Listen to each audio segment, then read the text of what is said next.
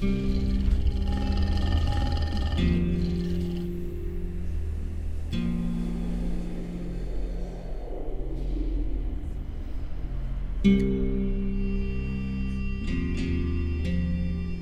certain now there's nothing higher than the glory stream. It's just the maturing of the glory stream from Elijah to Sandalphon.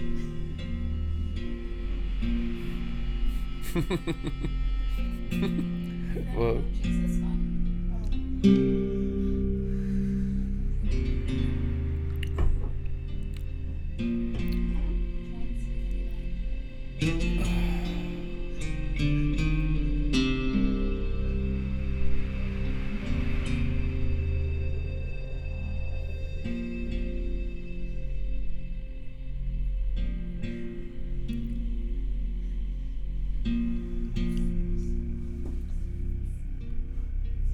would you guys like to do tonight? Grow in the glory? Alrighty then. Thank you, Lord Jesus.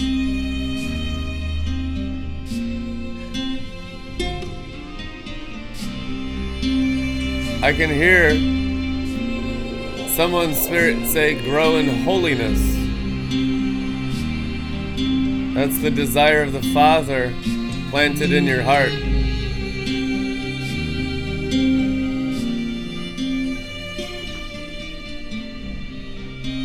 There's a desire for more fire. To wear the Lamb of God's attire. So you don't abandon ship with a flat tire and end up with the king attire. Who's Satan? Oh, buddy. Glory.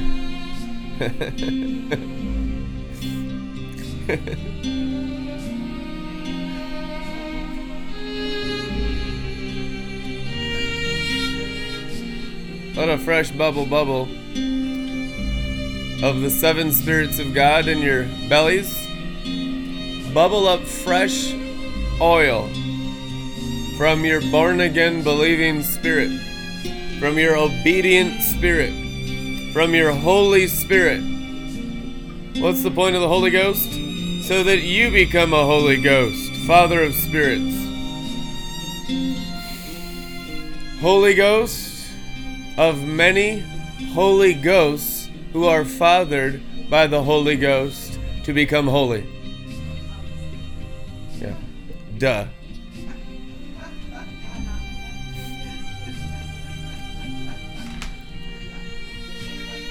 So we're coming alive in the unity of a holy beehive. There you find the dead lion of the tribe of Judah that's never lion, but is always iron in Zion. And he's got wings and he's flying. What do they call that? Griffin. That's the griffin. Apostolic prophets. Lions with eagle wings. Lightning coming out of the lion's mouth. Of the Word of God fresh from the splendor of your Heavenly Father. The Bible says God visited the earth as Santa Claus and gave gifts to men.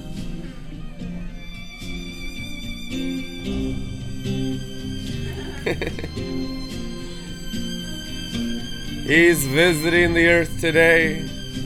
He's giving gifts away. Everyone can celebrate hip hip hooray. In the brightness of the sun at noonday, with lightning, sword, wet and flashing. Wet your lightning sword, it is written. Let's sharpen it.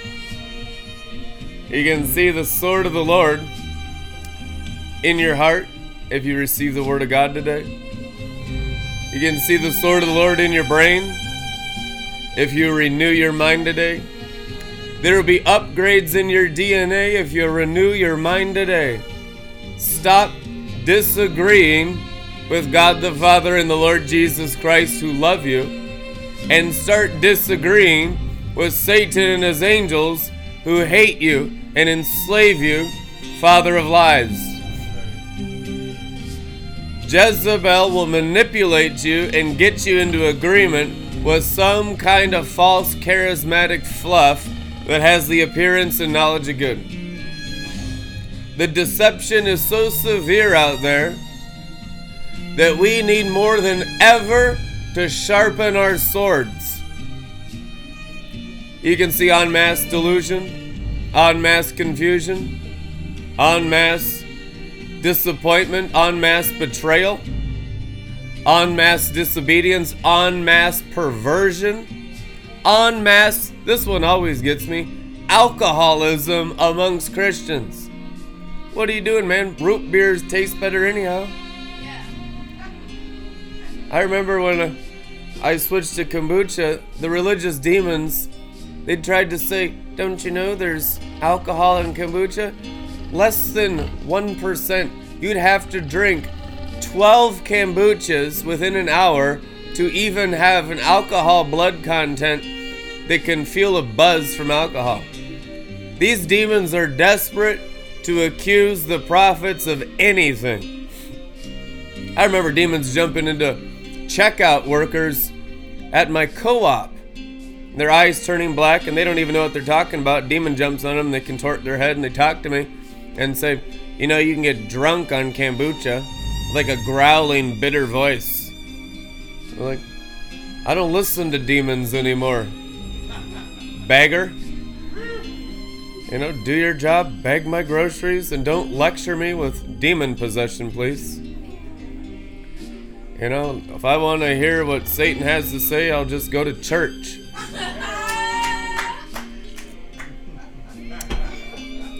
Not my church. Oh, you're the only one. Shut up, devil. The church of the firstborn in heaven is the only clean church Jesus ever made. If your church in your city, only churches in the New Testament are churches of Ephesus, churches of Thyatira, churches of Philadelphia, church of Corinth, city 100% of the time. You don't find one example in the New Covenant of a church, not an entire city, that's going up into heaven. We have turned Christianity into complete and total paganism. And we get together and we try to get doctrine and agreement. You know, we speak in tongues and we still fight at each other's necks. the judgment that's coming against the disunity, the division, the faction, the argument, the debate, the legalism, the false prophetic, the false apostolic, the false pastoral, the false fivefold, all the wickedness of the religious devils fighting the works of the Spirit of grace, the works of the Spirit of holiness, and the works of the Spirit of righteousness, and the seven watchers, and the seven archangels of the mid heavens. Then, when judgment comes down through all your abominations of pagan Christianity, of doing your own iniquity thing and calling it God, then you're going to have unity. Then you're going to have union of the brethren in the army of God. Then you're going to have Psalms 133. Aaron's beard. What is it? The apostolic. Jesus is the head. The apostolic is the beard. The mouth of the thought life of Jesus on the throne in the third heaven. If we're speaking anything else, we're not even Christians. Jesus, who's the head of Christianity, the body of Christ, said, I only do what my Father's doing, I only speak what my Father's speaking. We don't have an opinion, we have a Lord. I don't have a doctrine or a theology for you. I have Jesus as my head, a man under authority. And you're submitted to your head. I have yet to see the carnal mind agree with it. They fight it, they're frustrated by it, they condemn it, they attack it en masse. People come out of the charismatic church and they think they have the mind of Christ. It's usually the mind of Jezebel. and they're completely anti-Christ most of the time. People come in here and they're like the best intercessor, the holiest person in their church, and they're like they come in and it's like they're just dripping with sewage. That's how it usually is. Oh, your ministry is so clean. Yeah, our ministry is so clean because we've never dwelt in buildings made by human hands. This is Elijah prophecy now going in to a cosmic celestial realm of a transfigured Elijah. Going in and upgrading the prophetic, which will upgrade every member in particular of the entire body worldwide, which will be a whole change in leadership. Because a lot of times the, the leaders in ministries and the leaders in churches are the least mature, but they're just greedy. They're just loving power instead of loving Jesus. They're just loving money instead of loving the people. So the change of the guard of angels in the second heavens from principalities to the seven watchers, the seven stars in our right hand as the body of Christ, as the hand of the body, with your coyote mittens on. Casper the dog, you hear about Casper? He's a sheep herder. True story now. Casper is a sheepdog. This made the headlines in the USA this week. He fought off a whole pack of coyotes single handedly, killed eight coyotes to protect his flock of sheep. They had a picture of Casper, this beautiful sheepdog, at the vet patches of hair missing. You look at his legs, and you can see where like a coyote bit him and stuff. And he, but he still looks good, you know. He just, he's just standing there. His master is like sitting on the ground, like she's more worn out than Casper is. There he is after the battlefield. Victorious, successful. The coyotes had him surrounded. But it was like fighting Luke Skywalker. All I, all I smell is fear, said Casper. and dead coyotes. And we looked up what Casper means. It means treasurer. Casper, directly translated, means treasurer. The coyotes are dying. The vultures are being shot down in the air. The hyenas are dying.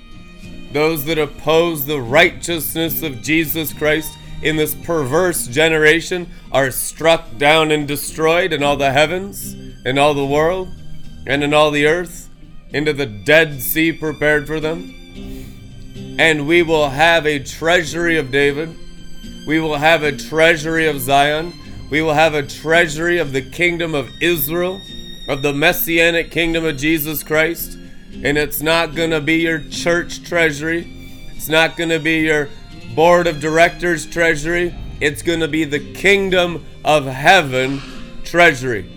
It's going to be real gold, real economic buying power, real silver, real gemstones, taking back what Satan's kingdom and the Tower of Jezebel in this perverse charismatic church has stolen from Elijah outside of organized religion, outside of the river. Even in the Final Quest series, the churches and the intercessors and the leaders of ministries in the last book by Rick Joyner were going down to the river, stealing the river, and going back to their buildings and calling it anointing and fresh revelation and revival Yet the whole facility was so far from the river, only one or two in their buildings would go down to take it back into their clown centers. True story, no, that's where you're at, charismatic church, and I know you don't like to hear it, it'll probably just get more persecution, but it'll set you free to live kingdomly.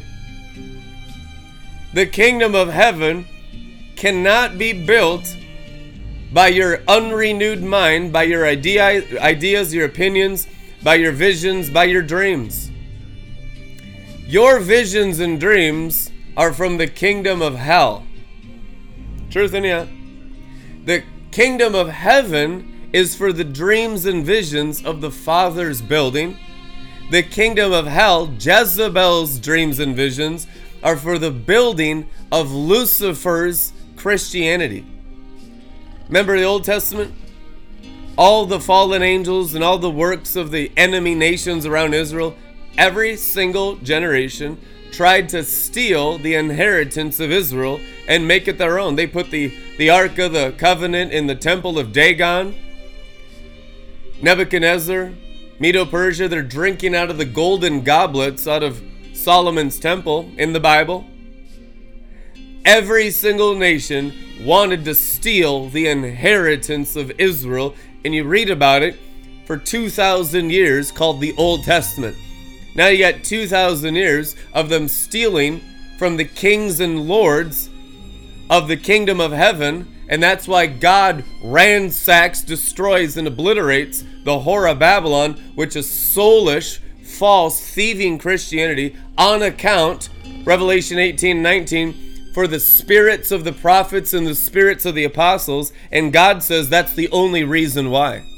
The ones that didn't turn it into some kind of building center, some kind of 501c3, some kind of marketplace, some kind of business, hirelings. The Levitical priesthood of the new covenant is not inside the buildings of men.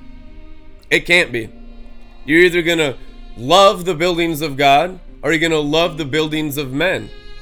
The buildings of God are supernatural outside of man, outside of man's DNA, outside of man's interpretation, outside of man's legalism, outside of man's sorcery, which is religion, outside of man's laws, which is religion.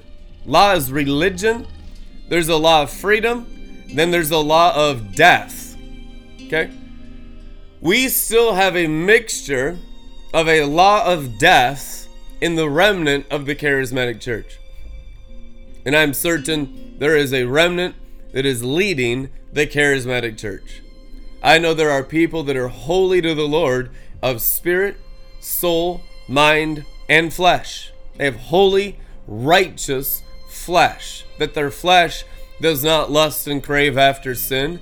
Their flesh lusts and craves after God the Father, after spiritual gifts. Amen. Craving holiness. Think about that. Your flesh and your blood and your DNA so on fire that all you can crave is more of God's fire, more of God's purity, more of God's righteousness, more of God's wisdom, more of God's heart, more of God's presence, more of God's purity and presence and His angels. It is good to seek God first and have the kingdom of angels added unto you. Seek first the kingdom and all things. You know, the all things we need more than anything right now? Angels. I mean, y'all know there's no inheritance with Jesus Christ except you become angel and dwell with the angels. You can name it and blame it and frame it and complain about it because it's not going to work because the whole kingdom of heaven was created for Zion, the city of heavenly Jerusalem, that the Bible says is the city of angels only. If you go in in a human state, you literally die. Okay?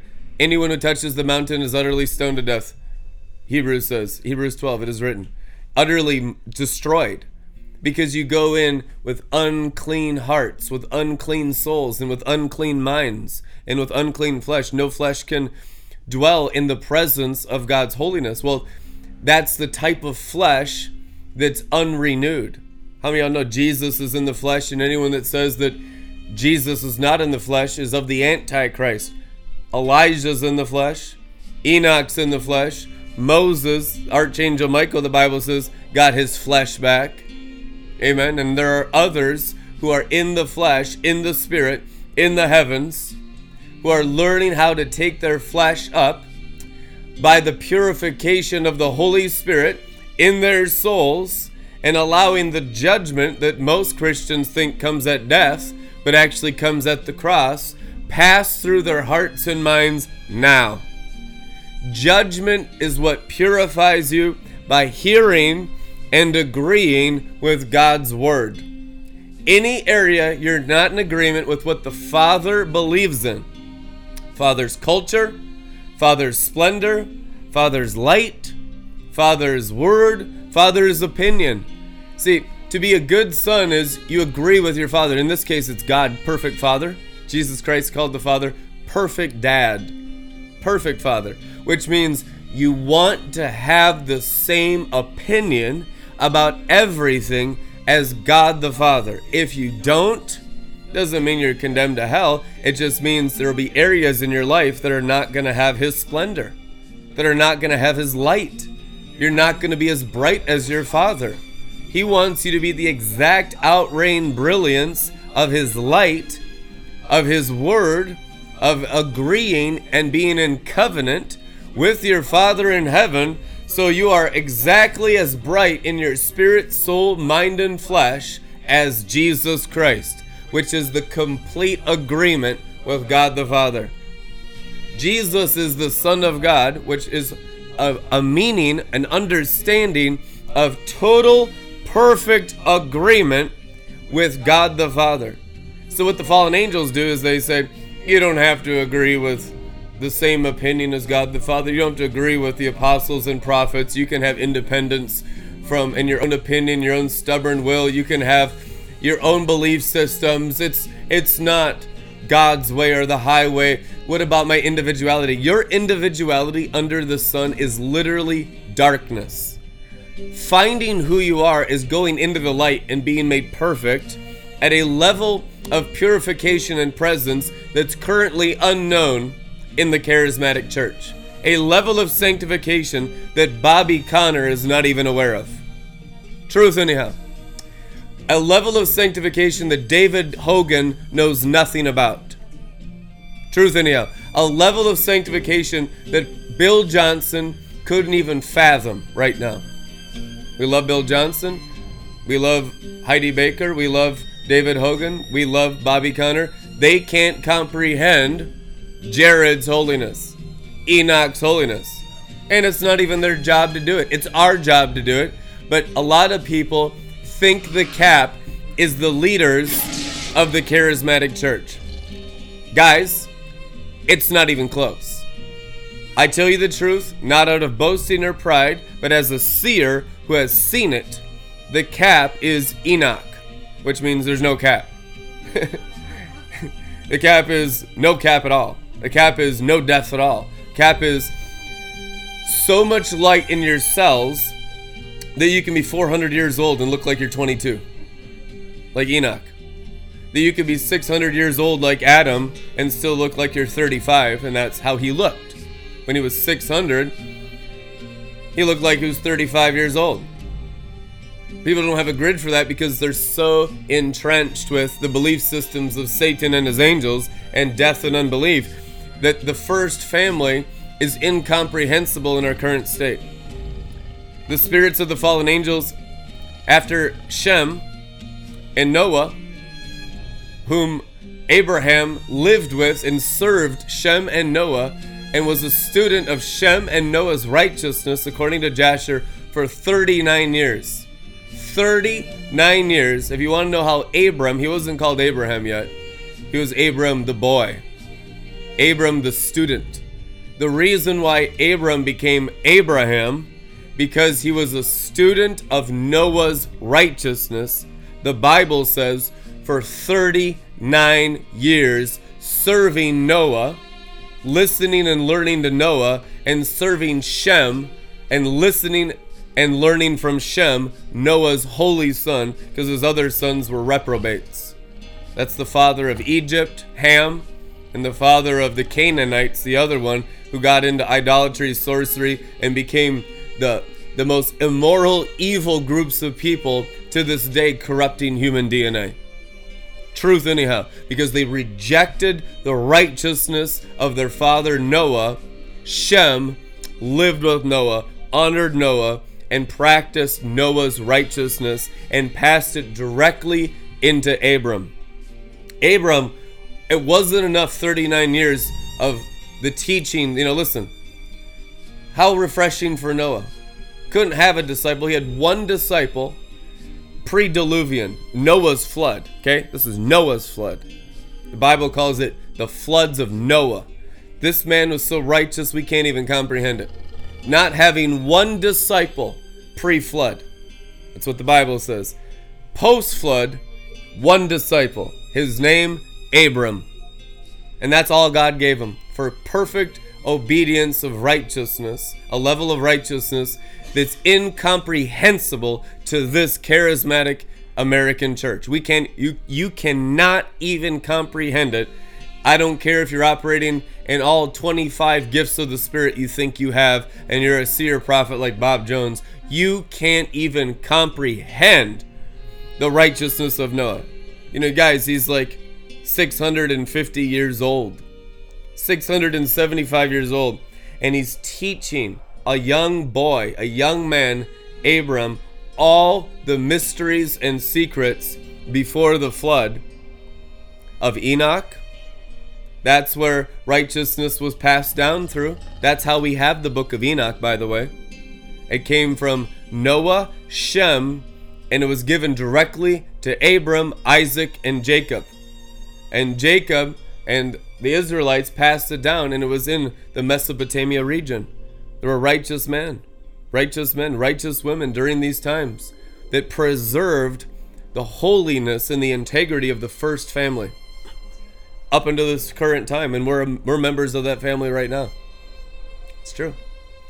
And so back then, they preserved the holy words. They preserved the words of Enoch. They pre- preserved the words of Adam. They preserve the words of Seth. There's holiness and righteousness in Jesus Christ's generations, in his bloodlines. That's not Old Testament, that's New Testament. Gospel of Luke, it is written. Your Gospel of Luke goes to Adam. Your new covenant, everlasting gospel must go to Adam, because if it doesn't, you, that means the very first families who lived and knew the Garden of Eden and the Garden of Righteousness, not just Adam, Enoch went back into it and taught you through his word how to go back in the Garden of Righteousness. That's what the whole book of Enoch is, is how to get back into the garden. And it's totally different than what you're taught in Christianity. It's completely different. It's all about stars. It's all about practicing lights. It's all about the law of the luminary and the original law of the Garden of Eden. It's completely different than all the fluff and garbage you've heard in the charismatic church. You can't get this stuff on God TV. It's it's so watered down that what we have is basically Paul's epistles in a watered down form that Paul would rebuke the crap out of you for even believing what you believe about his writings. That's currently where the charismatic church is in America, and so we're we're very, very, very, very unready for the mature things. We should be ready, but we have a lot of demonic influence in Christianity. Like the days of Noah, there was corruption of seed line, there was corruption of animals, corruption of fruit, false fruit, false animals. They polluted everything that could be polluted and then killed it physically through Noah's righteousness. Now we need a cleansing of everything through Jesus Christ's righteousness, Noah's master, Enoch's master, Adam's master. Abram's master, Moses' master. Who started to appear to Moses? Jesus Christ did. Why? Because his heart turned towards him. Because he was seeking him and wanting the truth and wasn't going to settle for the gods of the Cushites and the gods of Egypt. And their hearts began to yearn for the true God. And God began to reveal himself because the desire in their heart was for the living God, and all these other gods were not alive. They were demons. And they, were, they had some stolen stuff, they had some magic to them. The magic was real. Growing up in Pharaoh's house, you saw Balaam and his red magic power. You saw Jannes and Jambres and their white and black magic art power, and it was real. They could turn sticks into snakes. You could do signs and wonders. You could turn water into blood. You could have frogs. They could bring probably lightning. They could bring probably storms and weather systems. That's common sorcerer ability in ancient times. It was even more severe during the Sumerian times of the first family. And all that was shut down when you had giants, Nephilim, and Eliud, and fallen watchers with their wives as sirens. Can you imagine living in the days of Enoch? And Enoch is with the holy watchers. Enoch's with the principalities of heaven called Michael, Uriel, Gabriel, and Raphael. And these other ones are with the principality class of the fallen. It was side by side back in those days. That's why the giants couldn't do anything to Enoch. Enoch's with the more powerful angels, but you could see the angels, you could serve any angel you wanted to. You're going to have those choices in the days to come. We're going to burn up people's souls and their DNA so severely that their spirit will be able to choose their angel gods. Right now, it's mostly hocus pocus and Wicca, Smicca, and New Age, Flu Age, or Christianity and Angels of Light, and you got all the mixture of all the BS in Christianity that's all false too. But that's to clear up. Judgment's to clear that up, and the harvest will come in when you can clearly see what you're choosing without delusion. Without the pollution of heart and mind, where your spirit man can see, oh, this is a living holy angel. I think I might want to go with Uriel, Raphael, Raphael, Gabriel, and Phanuel. Over here, it's like Molech, and it's Pan, and it's like breasted goat demons with wings, and it's like red dragon, and fallen seraphim, fallen ophanim, and fallen cherubim with black lightning powers of black sun, black moon, black earth, of all the sorceries of Balaam and Jannes and Jambres, of the ability of the Satans and the ability of sin. Sin has ability. The pleasures of sin are for a season. Sin is not just the lust and the, the sin of the dogs, there's the sins of the sorcerers that tempt you that have rewards to them called millions and billions of dollars. Truth, anyhow. That's why you have a Bilderberg group. That's why you have an Illumi- Illuminati. That's why you have a Fortune 500 run by satanic Kabbalah and manipulation of Jewish mafia and synagogue of Satan and Freemasonry and all the deep state stuff that you deal with, and the IRS is a part of that system, and all the wickedness of Satan's politics, Satan's military systems, and Satan's religions, and and Satan's teachings. And they teach out of those realms of black light, which has an appearance of good, but it pollutes the soul, but you get rewards for obeying the devils. You think these people just go out there and just fight and murder the prophets and fight and murder the apostles for no reason? They do it because they're rewarded from their demons for attacking us. There's a temptation there from evil spirits 100% of the time to attack me and Red Letter Ministries. That's why they do it. That's why y'all get tempted. That's why you get a hundred messages. Because if you betray this guy, I will give you demonic ability. I will give you demonic rewards. Some of you could be Jannes. Some of you could be Jambres. Some of you could be Balaam. Some of you could be Bilderberg. Some of you could be millionaires. Just forsake Christ in the prophets and forsake Christ in the true sent apostles. That's all you gotta do is betray him like Judas. That's all you gotta do. And they do it en masse every season, don't they? They do. Yes, they do. They do it because the temptation is real, the rewards are real, the pleasures of sin are for a season, and then they produce death. They all die. Well, they get a reward for it before they die, and so it's like Esau's bowl of soup. You get the pleasures in the flesh, you get the instant gratification of Jezebel's Christianity, the microwave Christianity, the instant gratification of false Jezebel prophetics, fortune cookie prophetics, false love prophetics everywhere. Most of what you've seen so far is false prophetics, fortune cookie, cookie prophetics. The true prophetics, guys, they don't really allow this stuff on Elijah lists if you haven't noticed. I love Elijah lists, but some of it is false prophetics, some of it's true prophetics. It's not all true prophetic out there in Elijah list. The glory stream is not all true prophetic. Doesn't mean it's false prophetic. It means it's immature mostly. You got a lot of real prophets that love Jesus, that have seer gifts, that have the gift of prophecy. The gift of prophecy is irrevocable. The gift of prophecy does not require sanctification. Truth, anyhow. The gifts don't require purity. Seers require purity. Thir- 14 plus three years in Arabia for Saul to become seer Paul.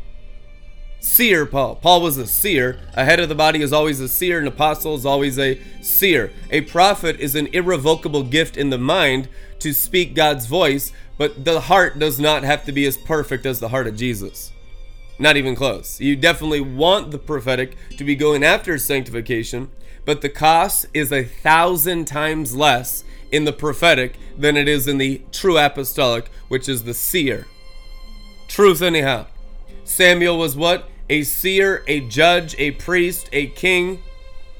Not a king? Yeah, he was a king. Inside the office of judge is all offices. That's why they didn't want to go and water it down into what the pagan kingdoms, because they already had something better. Samuel's the last judge of the 18 judges of the book of Judges because they already had the best. But they're so stupid that they wanted what the realm of the dead, with the pagan kingdoms, the kingdoms of Ham, the kingdoms of Canaan, what they had. They wanted what the human kings, they wanted something to look good. We want to be cool like the Egyptians, walk like the Egyptians. Mm-hmm. They did. They want to be cool like the Canaanites. Peer pressure, like in high school.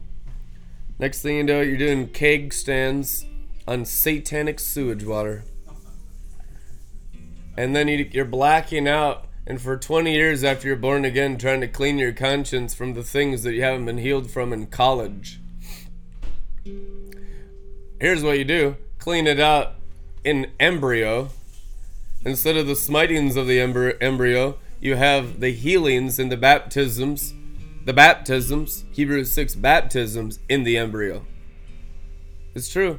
Rebecca and I both had the baptisms in embryo before it was cool, before it was taught, before it was understood in Christianity. True story. You'll find that common amongst prophets. Bobby Conner had the same thing. You'll find prophets always have embryonic encounters with heaven, with angels, with archangels, 100% of the time. Samson, when there's a shift from God the Father upon the world, it's always in seed form. We want to do it in mature form, like you get to make decisions and choose in adulthood. Never how it works with God the Father. You get circumcised as adults because everything as adults that you have and you know is wrong. And it has to come off you. It's all wrong. It's all the world. It's all Egypt. It's all Sodom. It's all Canaan. It's all sin. It's all humanism. It's all fallen angel seed. It has to come out. It has to be uprooted. The axe is already at the root of the tree to be cut down and thrown into what? The fire of his presence as burnt offerings.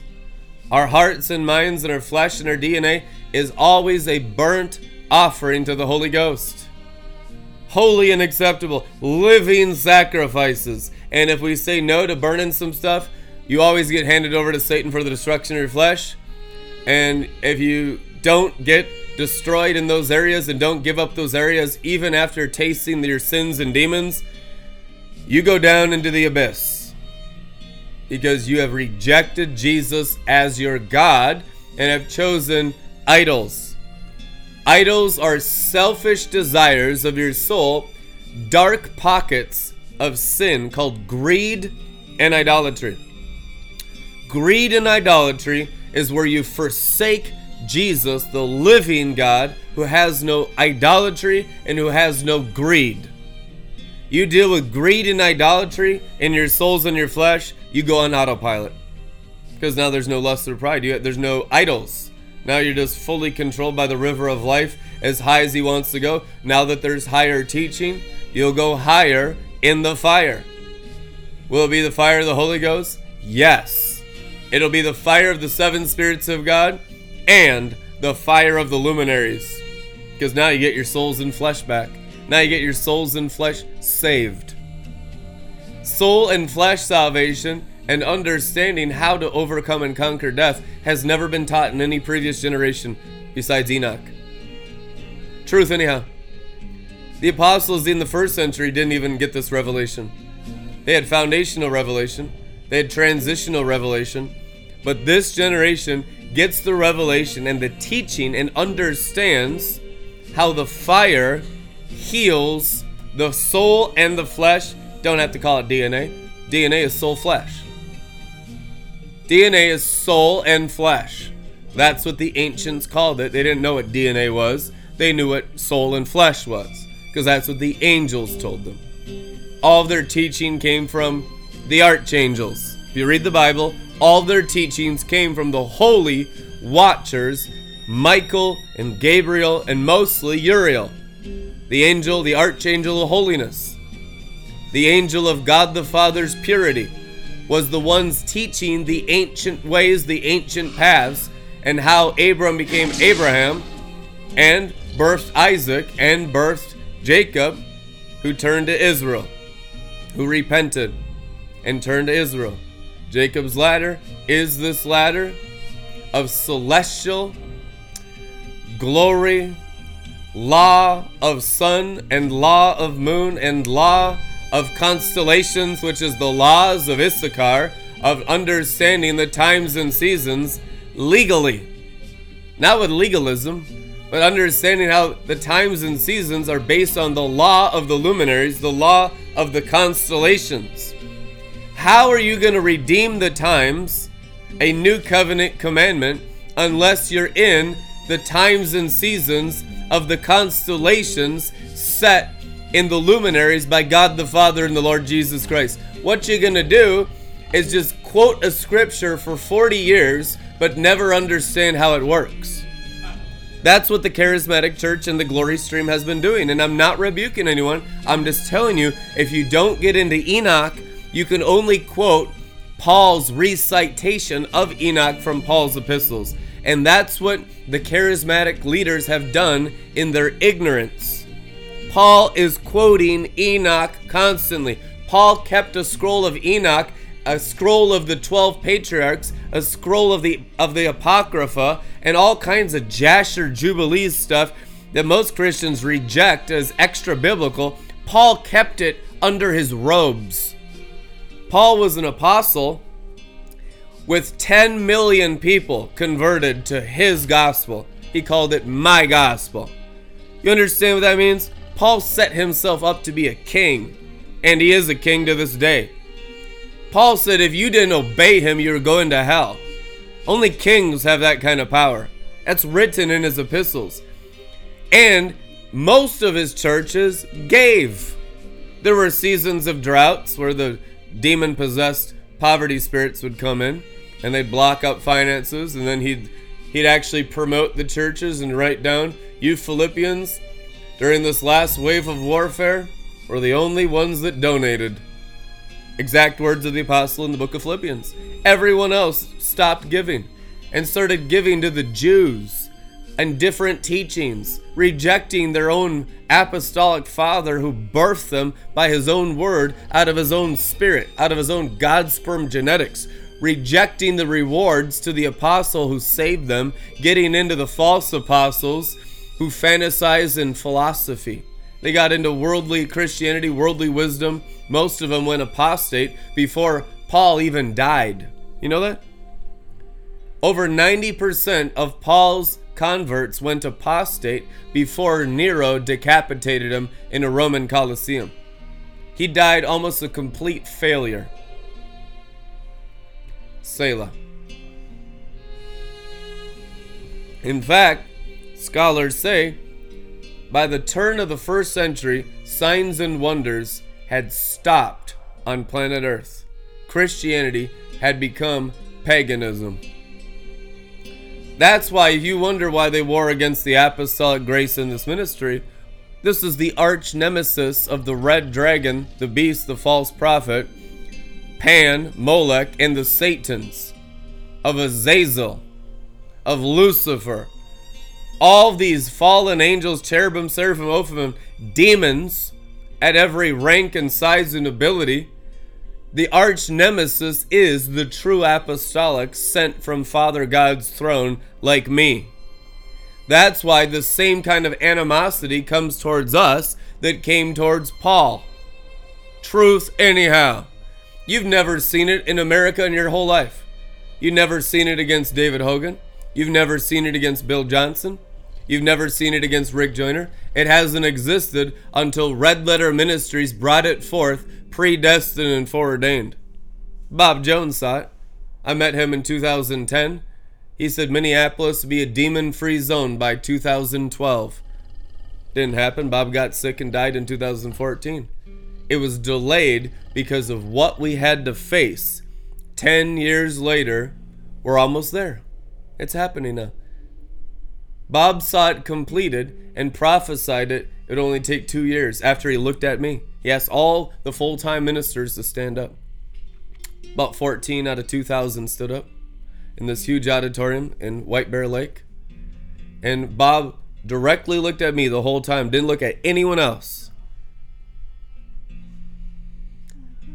And we just locked eyes the whole time. And he said, Okay, you can sit down. He says, Minneapolis will be a demon free zone by 2012. That's what he said. And then all warfare broke out against us. they destroyed all my partners. They wave after wave of 95% of everyone associated with my ministry has been annihilated by demons. Truth, anyhow. It's been total carnage, and most of you are barely holding on watching right now. And some of you are over the hump because you've overcome Jezebel and it's easier, but almost none of you. It's still a struggle to walk with me. It's still hard. It still challenges you. There's still disagreement. There's still disobedience. There's still pride. It's still not easy and light because of the human nature fighting the easy and light of the divine nature of Christianity, Christ in us, the glory of our soul, the glory of our flesh, and the pure, spotless flesh of the Lamb of God, the Word made flesh. And so because the cost is literally the total destruction of all that is false in the world, and because of people being tempted by demons going astray for five year seasons, 10 year seasons, and huge amounts of delays because of disobedience, there has been a massive delay of what God wanted to do, even in Bob Jones' 100 year timeline. We're not on track. We're redeeming the times. We'll get on track. You can go back in time. You can redeem the constellations. You can get into the actual constellations of Issachar. We're going to get there. We're walking in it. We're beginning to manifest it. We'll heal the times. We'll restore the days. We'll go into the head of days. We'll become sons of men. We'll become ancients of days. We'll become like Jesus, actually, instead of theologically. We will do this. We're on the path to do it now. There is healing, but everything the devil had, mostly Jezebel, through everyone around me in Red Letter Ministries 10 years. If you're wondering what happened, that's what happened. For a decade, every single thing that Satan had to shut down what Satan knew was a true seer, what he saw for the first Goshen of a thousand Goshens afterwards of the end times, salvation of cities, the churches of cities, and the true kingdom age coming forth in this predestined, foreordained generation. What he saw and knew to be true was also shown to the fallen angels. Truth, anyhow. What Bob saw and what I saw and what other seers have saw, Bobby Conner has seen it as well. Bobby Conner has seen what I am in the spirit. And I've been notified from Jeff Jansen before he passed away and before he backslid what Bobby Conner said about me when I met Bobby Conner for the first time. So there is a remnant of seers, there's a remnant of accurate, the maturity of the church age prophets that have a glimpse into kingdom age, sonship, messianic ways of, of Jesus that are unfathomable to the glory stream and our current level of maturity. But there are seers that have seen glimpses into it. Not the whole picture, prophets see in part. But I'm telling you what, there are eyes coming where there won't be partial seeing anymore.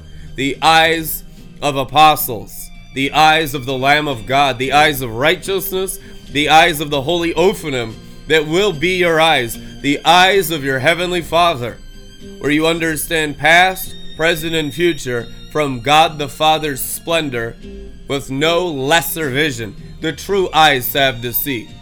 Not the kind of eyes salve you've had in Christianity this far that you think you see, but you're actually fighting God the Father seeing.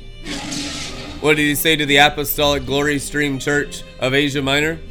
I counsel for you to buy eye so you can actually see. Your seer gift is like totally diapers. That's what Jesus Christ said. You think you see, but you're blind. I counsel you to buy salve. The seers have to go from glory to glory to start seeing out of the head of days, out of the ancient ways, out of the ancient paths, out of the first estate of Jared, of Mahalalel, of Kenan, of Enosh, of Seth, and of Adam, the son of God, whose skin was what? Red. But then one like the holy angels was born, whose skin was like snow, and his eyes like the sun. And when he opened his eyes, the house was lit up with physical light. Noah. And Noah and what he imparted into Shem and what he imparted into Abram has been passed down to us through the preservation called the Old Testament. The true understanding of the wisdom of the Old Testament is the preservation of that seed line to crush the serpent underfoot through Eve's son Seth and through Eve's son Shem because it's the same exact bloodline. That's why you have the termination of all the pollution of bloodlines in the ethnic cleansing of the Old Testament. That's why you dash the babies of Babylon to pieces against the rocks and celebrate it in the Psalms because it was the most hostile nation to pollute the messianic pure bloodline of Noah and Abraham and Isaac and Israel. Truth, anyhow. In the new covenant, Jesus has already been born perfect, guys. Jesus has already been born, died on the cross, took the sins of the world, and has ascended to the right hand of God and is completely glorified now in Zion, in heavenly Jerusalem. Amen. So, what does this mean now? This means now that you can have Jesus Christ in you to the measure you want to go back and cleanse yourself with wisdom through the ages. Is it about the healing of bloodlines? Yeah, the healing of the nations. The leaves of this tree are for the healing of the bloodlines, the healing of the nations. It is written, Book of Revelation. It's about the redemption of souls and flesh in understanding DNA. So that's why the enemy wants to corrupt DNA and all the DNA teaching out there, new age garbage and meditation, and you can just listen to these frequencies. Now you just put on the frequencies on YouTube and sleep to them, and you wake up and it does something to your DNA. Man, you are stupid. You got to get into the blood of Jesus then the frequency of the river and the frequency of angels begin to work in you, and the music and the sound of that frequency begin to come out of your heart. The song of Moses, your own spiritual born again song, the song of your God sperm genetics, you begin to sing a new song. You begin to sing songs, hymns, and spiritual songs from your hearts, as it is written, unto God the Father and Lord Jesus Christ in heaven. You begin to go up in the cleansing and healing of your bloodlines, which is your souls and your flesh. Now the corruption is less and less. That's how it becomes easy and light. In dog DNA and sorcery DNA, Christianity is never easy or light. It's always kicking against the pricks and struggling and pray for me and I, everything's so hard and I'm tempted to smoke cigarettes and chew tobacco and oh my god, the girls, the boys, and I just want to club all the time. And it's just why is that? Because your DNA is despicable and disgusting. You have dog DNA. You have dog genetics. You have sorcery DNA. You have sorcerer genetics, and it's disgusting filth. The Bible calls it in Jude touching not, letting it not even stain your garments as you pull them out of the fire of immorality, which is DNA. It's the fire of unholy, unrighteous flesh. But you get into the holy, righteous flesh of Jesus Christ, eat my flesh, drink my blood, again, then what? It is easy. It is light because now you have holy, righteous seed line of Jesus Christ, soul and flesh. That's why he's the savior of nations. What's nations? Flesh. Truth anyhow. The savior of nations. My eyes have beheld the savior of nations testimony of Anna the prophetess in the temple praying for 80 years. She was widowed in her like her teens, and the Bible says she was like in her 90s. I re- went and re-listened to that. That's like 80 years of interceding. My eyes have seen the salvation of Israel. My eyes have seen the salvation of the world.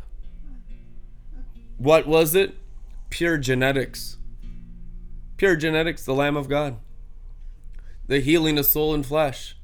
Not just this Gnostic fire insurance garbage that we have in heretical Christianity today. Or I just I'm I know I'm saved. I yeah, I speak in tongues. I got gifts, brother. Like tongues justify you. Kathryn Kuhlman said that just because you pray in tongues, you're not praying in the spirit. A gift is irrevocable. You can learn to use it out of your mind, and your brain can turn it on and off. I've watched the perversion of every gift of the spirit in this perverse Christian generation. And there's not very many that are Christians anymore anyway, so it's like even the ones that are still Christian, it's a remnant of the former numbers of Christianity. And that's probably a lie from the media too, but they say the decline of Christianity in the Gen Xers, the millennials, the Gen Zers, it's like an all time low since the foundation of this nation.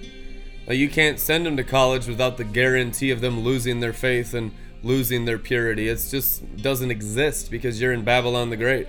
Babylon the Great is all the maximum confusion and lies of all the works of the fallen angels the last 6,000 years on earth.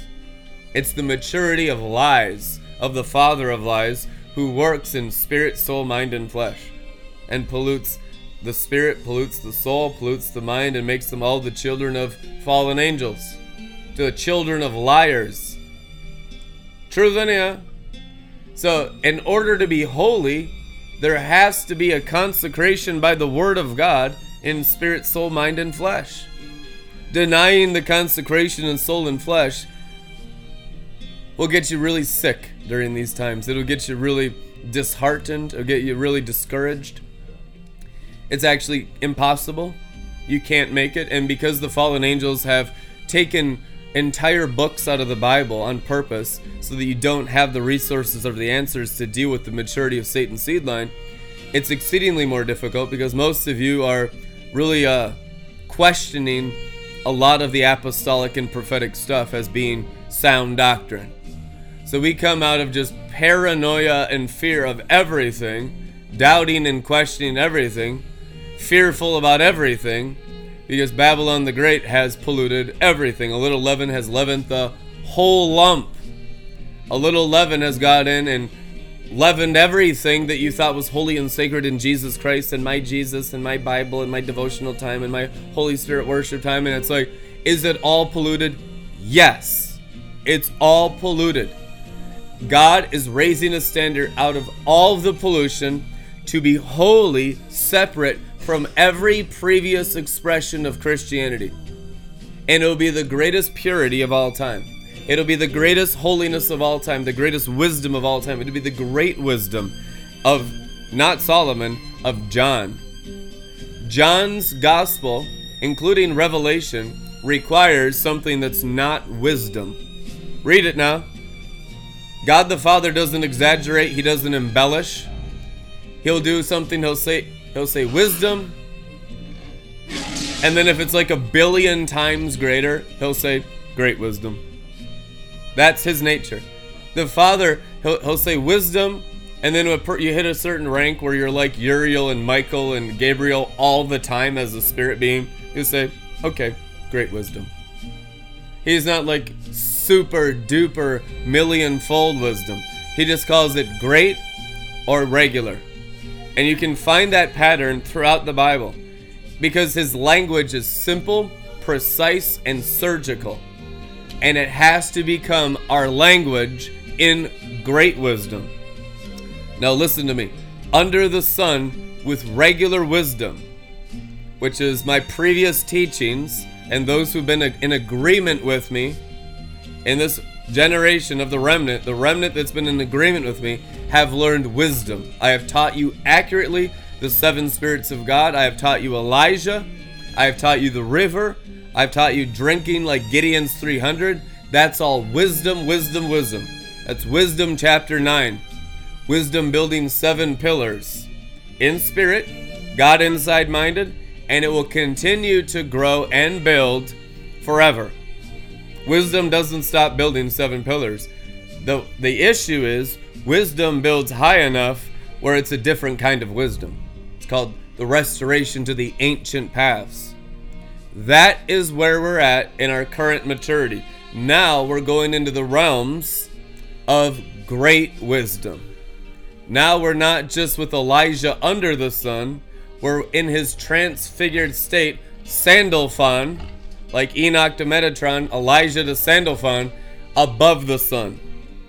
This is a much, much more ancient wisdom that we have matured into and it is the raising of the standard of the salvation for the souls and the flesh to be saved against the sinners in their souls and flesh because it's their souls and flesh like Egypt that hold back the transfer of power, authority, dominion, might, glory, honor, wisdom, and riches to the Lamb of God in the bride of the Lamb.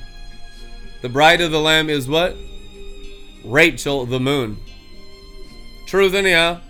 And what is the king, the mighty warrior? The sun.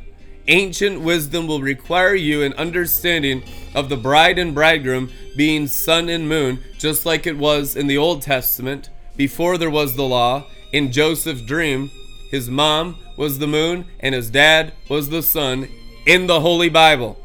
That's what the scriptures say. You it is required that you have that revelation to go from wisdom under the sun, under the luminaries, to great wisdom in the sun, the wisdom of the original law of the Garden of Eden, which is the law of the luminaries, the path of Enoch, the path of righteousness, that will continue shining ever brighter to the full dawn of day, which is the brightness of the stars in your DNA. Stars have perfect DNA. Planets and moons do not. They're covered in dust. The dust of the earth, the dust of the moon. But the purity of stars, they have no dust. So, star corruption by fallen angels is what st- sorcery is. Righteousness practices the Holy Spirit and the throne of Jesus and the reflection of the natures of God the Father in the sun and the stars that war from their orbit in complete and total obedience to the throne of God.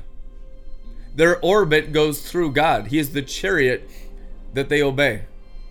The orbit of Father God as a sun and shield, two thirds of the stars and their angels are in perfect obedience. Perfection.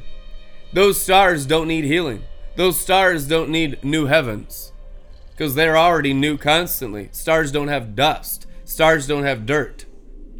Stars have the stealing of the fallen angels and the sorcerers down on earth and their Freemason altars and lodges and your Christian altars and lodges of wicked Christianity.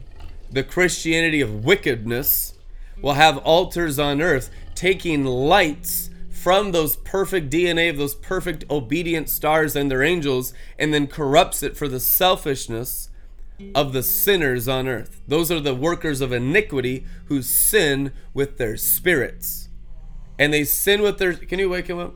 They sin with their spirits by using the fallen angels of the wandering stars that don't obey in the second heavens, and they bring down that stolen light and give it to their sorcerers on earth. And that's how sorcery works, guys.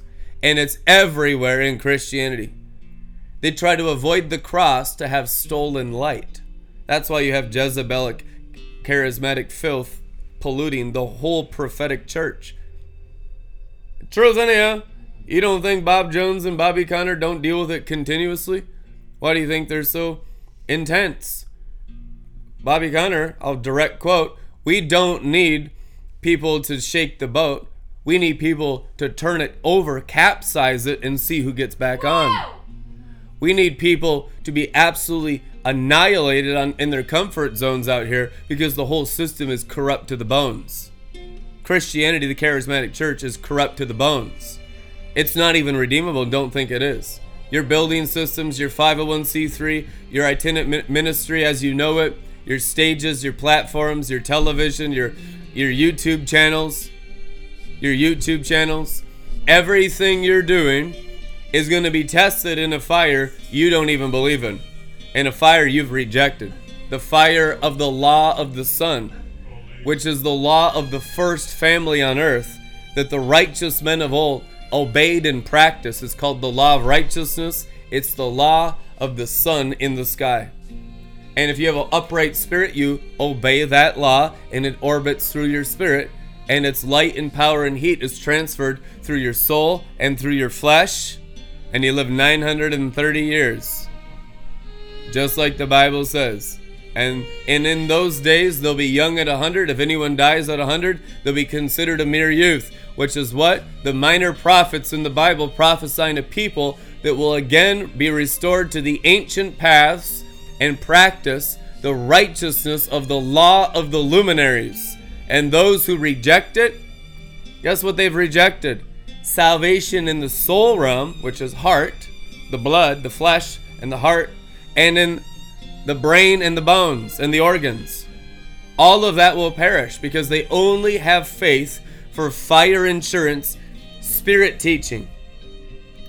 If you only have spirit teaching, you're going to struggle more than any other people during this time because you won't have the ability to face the maturity of the enemy's seed. That's why a lot of you prophets are burnt out out here. A lot of you prophets are a lot less mature than you think you are. Your standard was so low in the, the pigsty of the charismatic church, you thought you were the elite and the elect until you get around actual maturity beyond Elijah into Sandalphon, beyond Enoch into Metatron, beyond under the sun into above the sun. That's where all the two thirds of the angels are. You read the Bible? We think they're in the third heaven. That's not what the Bible says. The Bible's not dealing with the angels of the third heaven. The Bible is dealing with the angels of the second heaven. The two third that didn't fell, fall, Revelation says were in the mid heavens, the second heavens, in the same elevations of the one third that fell. Truth, anyhow. Third heaven angels don't even have anything to do with this universe. Zero. That's why they're not leaving the third heaven. They ain't coming down here. They're not even a part of this universe. God's got other things going on bigger than this universe. The Bible is only dealing with this universe. Truth, anyhow. He's got other universes too. Your second heavens and your first heaven is your universe, and it's totally fallen. The two thirds and the one third in Revelation was only in the second heavens. The dragon's tail swept one third of the stars of the second heavens. None of the angels fell in the third heavens. Archangels that fell were in the second heavens. Lucifer that fell was in the second heavens. Truth anyhow, the two thirds that obeyed that's Michael, his post in the second heavens. Gabriel, Uriel, Phanuel, the seven stars are the archangels whose posts, whom they stayed and remain at their posts in the second heavens. Truth, anyhow. The other one third of the archangels and the seraphim, Ophanim, and cherubim, they fell, and according to their posts and their rank, they were in the second heavens or the first heaven, and all the corruption that some of them made with the human beings that produce all kinds of strange stuff. You have all of the weirdness of the one third in the heavens that don't even come to earth, that are out there in the second heavens, and some of the, the ones that came to earth and corrupted the bloodlines on earth. So it's a whole second heavens and first heavens catastrophe. Okay? But there's also a second heaven's righteousness. Two thirds of the stars and two thirds of those angels never disobeyed once, have never disobeyed any order from God. And so we just listen to this charismatic, schizophrenic, paranoid church down here curse the second heavens, and all two thirds of the holy angels in the second heavens are like, oh man, we're your only hope for your soul and your flesh. The only hope for soul and flesh is the obedient angels and their stars in second heavens. Because those correspond to the soul and flesh of redeemed man. And you can't stand up to the Satans who have totally corrupted soul and flesh and spirit to a mature level of the second heavens and 33rd degree Scottish Rite ritual called the killing of the King of the Jews, and all the way up to the third heaven. I've seen the throne of Pan right outside the gates of the Garden of Righteousness. I've been there in angel form. The second heaven, kingdom of Satan, of the one third that fell, goes right to the gate of the third heaven in the entrance of the Garden of Righteousness. And so you have it counterfeited in starlight and angel thieving light in a false kingdom all the way to the gates of God that whole realm to the gates of paradise has to be burned down. That's what the new heavens is. And only through the new heavens, through people that mature in spirit that can go there as angels and be like the angels with their holy assigned angels. Whatever angels you have right now, you can go with me and my angels. You can go with the chariots of your apostles and prophets. That's what leaders are for. The apostolic and the prophetic leadership of the body of Christ is the head of the body, the beard of the body, on top of the shoulders of the government of the body, to take you into angelic realms and be there and be holy there, says the Lord. Come up the mountain and be there. What's the mountain? Into the heavens. They walked on sapphire pavement into the heavens and ate with God face to face. Where do you think they went? Through the second heavens into the third heaven and ate with Jesus in heaven came back down through the second heaven, and then right down on, to- on top of Mount Sinai. Truth in you. And then came down Mount Sinai, down back down into the sand, and smoked a blunt of the golden calf and died and went to hell. It happened. They still, after seeing God, rejected him. You could see God and still totally reject him. Ask Lucifer could be around God looking at him face to face for eternity and still reject the Father. Seeing God doesn't always help people, it usually gets them to reject him even more. I am the resurrection of life. He raised someone from the dead who's dead four days. All it did is harden their hearts. It ran to the Pharisees to kill him and murder him. Because their whole kingdom is false light. They're all the DNA is corrupted to the core, which is the soul in the flesh, opposes true righteous holy flesh of the seed line of the first family that you read about in the generations of Luke chapter 1. And you can read that in your own time. Now, with understanding. Now, when you read the Bible, you'll have understanding and a torch of the seven spirits of God through your souls and through your flesh, so the Bible will come alive for you. And it's not a sealed letter anymore. Behold, the lion of the tribe of Judah is able to able, uh, able to open the seven seals. What does that mean? I think I started speaking in tongues. It's all tongues, which is English tongues. Truth in. I speak in English tongues of angels. That's what wisdom is. Wisdom is speaking angel in the language of the animal. This animal is called England. English. Truth, anyhow. Wisdom is speaking angel in the language of animal. Parables, riddles, dark speech. Okay? Truth, anyhow.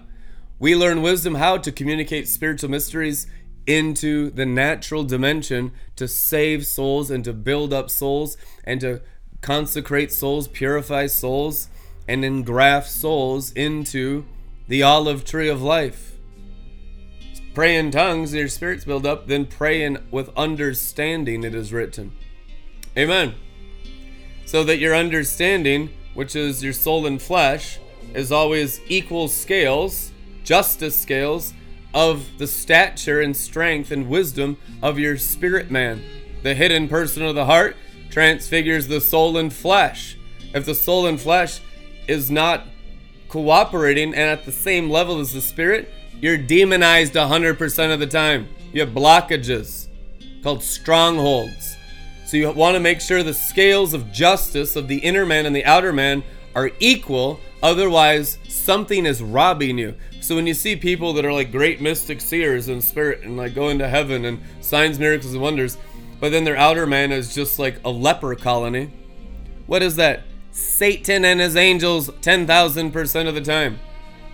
You can be inside clean and outside clean only if you're full of devils. If you're inside clean, always you'll be outside clean. If you're outside clean, it's not always inside clean, but if you're inside clean, clean first the inside of the cup, then the outside will be clean too. Red letters, Jesus Christ, it is written. So the inner man first, built up, and then you make sure it gets through the soul, which is your heart, and your brain, and out your forehead, the ancient gate, and your outer man is equal to your inner man, which are the scales of justice. Justice scales. So, what is meaty meaty tekel parshin? The scales were out of order, so that Medo Persia, under the wisdom, the great wisdom of Daniel, which was with the wisdom of the luminaries, the wisdom of righteousness, the wisdom of the first family, the wisdom of Enoch. Daniel walked and you read Enoch, it's just absolutely out there, man. Because it needs to be when you're dealing with whole systems of fallen angels in the second heavens. You have to be out there. If you're out there, you'll win. But if you're down here, you'll lose, guaranteed. But he's out there. He's dealing with star stuff. It's a star gospel in Daniel. And he's wrestling this wickedness. Meaty, meaty Tekel Parson. You've been weighed in the balances and been found wanting, it is written. What does that mean?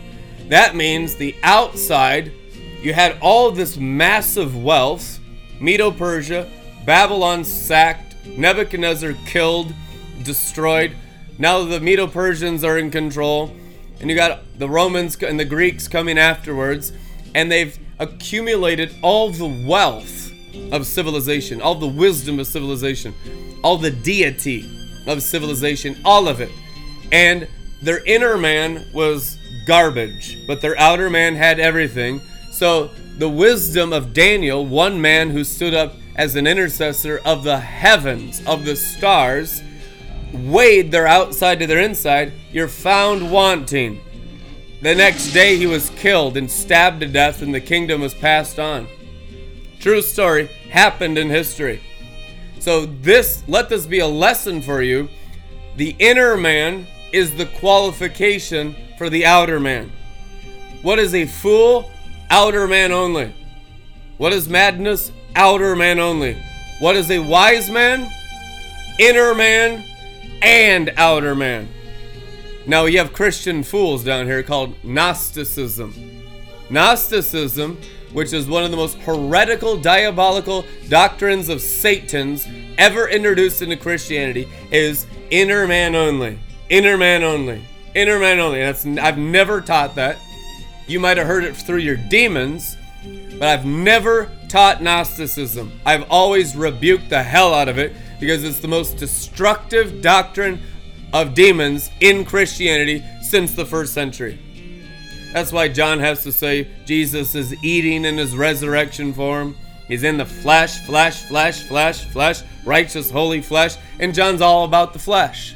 Righteous flesh, the word made flesh. Because you're dealing with Gnosticism that is completely destroying Christianity in John's day.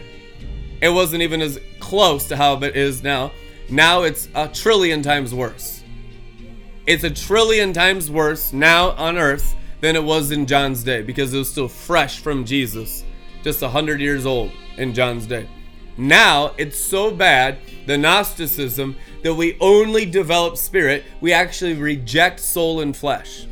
And you wonder why the, the Jewish mafia runs the banking system and the business system and all the stock markets and all the police departments and all the governments and all the education. And you wonder why Jacob, and not Israel, Jacob in his thieving form, Jacob as a thief, runs everything down here. And I love Jacob. I don't love the sorcery, I don't love the sin. I love Israel. I am Israel. Jacob's nature is thief. Understand this now. It's an irrevocable gift of soul and flesh. God the Father gave Jacob an irrevocable gift to the Jewish race. It's called you run everything.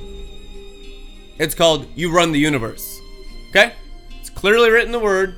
Since you are Jewish DNA, you are going to run everything, soul realm and flesh realm, effortlessly because it's been burned into you from the only God. Okay? And that then we have all the Gentiles complaining about it, Adolf Hitler trying to kill him for it, all this stuff. which is a dumb animal reaction to the irrevocable gifts of God. Jacob and Israel. But now understand Jacob's inheritance, he's walking in it better than the Gentiles are.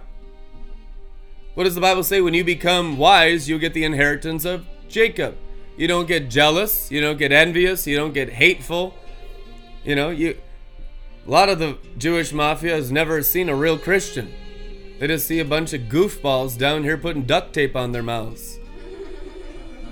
Or this like goofy stuff in front of state capitol buildings and singing kumbaya songs and candlelight vigils. And it's so goofy that it hasn't moved the, Ju- the Jews or Jacob to jealousy. It is goofy. You know, you, you need Seinfeld, not Sean Feucht. Oh, that went over really well. But it is the truth anyhow. You need more Seinfeld, less Sean Feucht. Truth anyhow. If you want to actually do anything down here and not be a goofball and not be totally irrelevant in Gentile, pagan, Luciferian, Kabbalah filled Christianity that's not Christianity at all, it's just goofball realms. And that's to put it gently because it's way worse than that. It's just full blown rebellion against who Jesus Christ even is. It's full blown rebellion. It's nothing like what John walked in or Paul walked in. It's a complete pagan form, a watered down Gentile form of an Old Testament version of New Covenant Christianity. And that's exactly what it is. You might need to listen to that a few times because you're so bewitched, you don't even understand what I'm talking about. But it is the truth, anyhow. We need to get back into not the Jewish stuff, the Jesus stuff the fulfillment of the Jewish stuff, which is back into the inheritance of the first family that's pre Moses.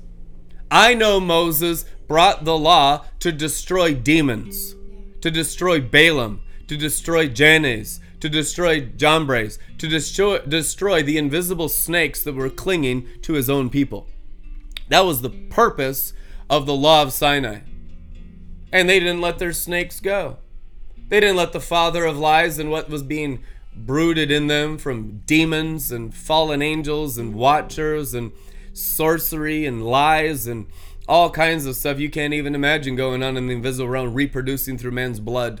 Just like the, Bible calls it the hatching of eggs like a snake and adder's eggs and scorpion's eggs and all the insects of the insectoids of the sins of the fallen angels and their their offspring down here that is just the total pollution of human flesh and blood. That was going on in their flesh and in their blood coming out of 400 years in Egypt under the sorcerers of Balaam and Jannes and Jambres under the sorcerers of the pharaohs and the, the son of Ham.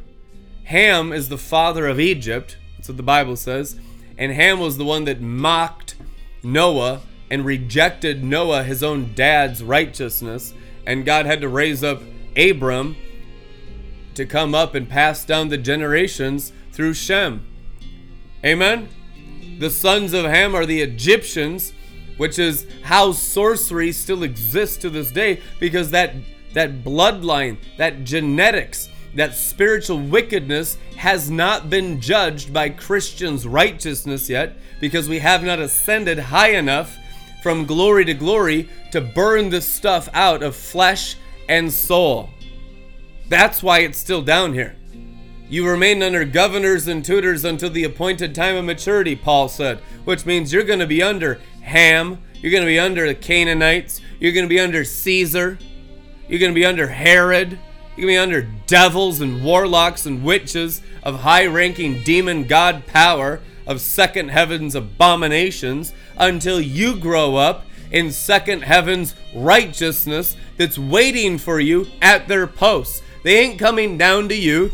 You have to go up to them.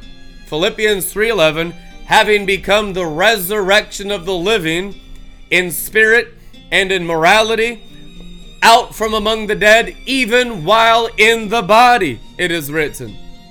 Which means there has to be an ascension of the inner man, the person of the heart, into the heavenlies and remain there. That's where you get all the angels, the holy good watchers. That's why you start to encounter Michael, Uriel, Gabriel all the time because you're at their posts.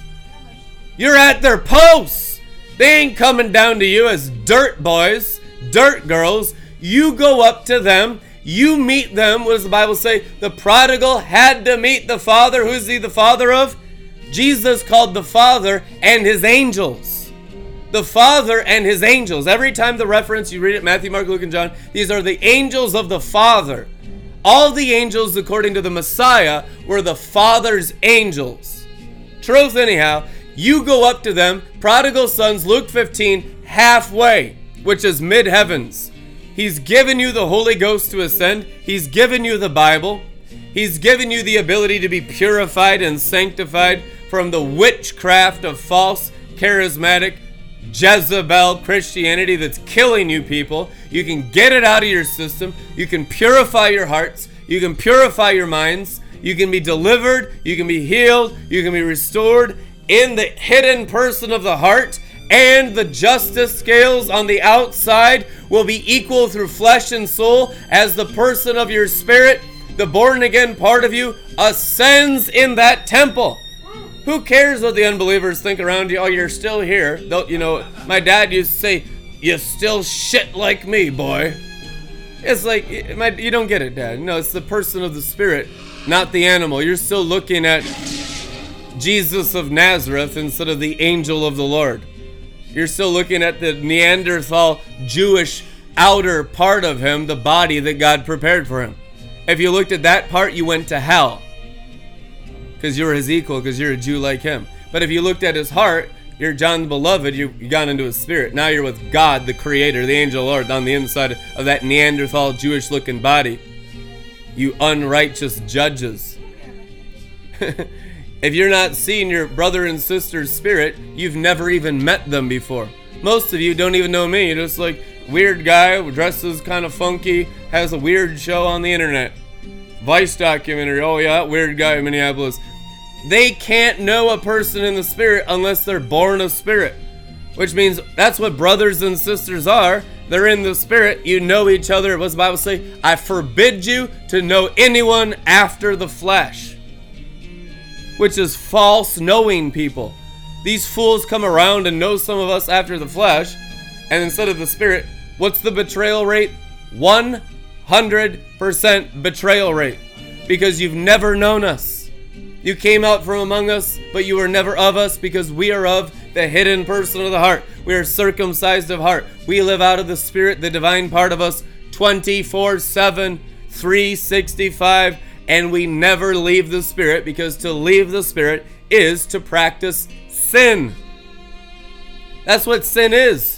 To leave your born again spirit and to not live as a born again new creature in Christ is to go back into sin after you're born again. It's called Galatians 3:1, having begun in the spirit, trying to finish in the flesh. It is written.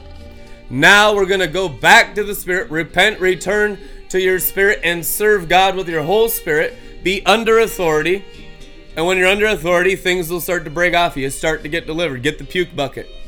Get the puke bucket right next to your TV or your cell phone. Keep one in your car. You're going to start throwing up your demons, your curses, your sins, your sickness, your disease, Jezebel, and all of her sorceries, which is all false, charismatic, false prophetic garbage out here under the sun. And it's everywhere. And you're all tainted by it, even especially the ones that you think you're clean, that tune in and you're like, oh, yeah, not me. I'm free from Jezebel. You're the most clueless people in the charismatic church.